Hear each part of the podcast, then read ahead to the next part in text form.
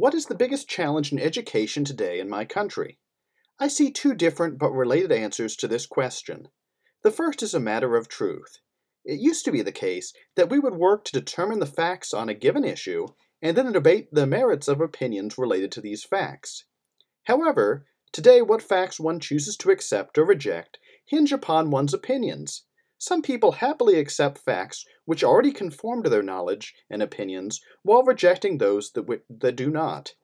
Even worse, they embrace easily disprovable lies which bolster their pre existing opinion. The second issue deals with the matter of education itself, seeing it as something detrimental to one's well being and the health of the nation. For example, one of my relatives recently asked where individuals learn to hate the country to which another relative replied that people learn such values at college.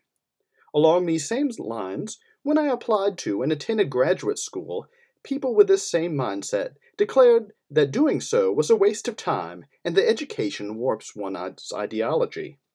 To sum it up, I believe that an increasing number of rather poorly educated people in this country are viewing education as an enemy, something that is to be shunned rather than embraced, desirous to return to an intellectual dark age where truth is whatever one desires it to be.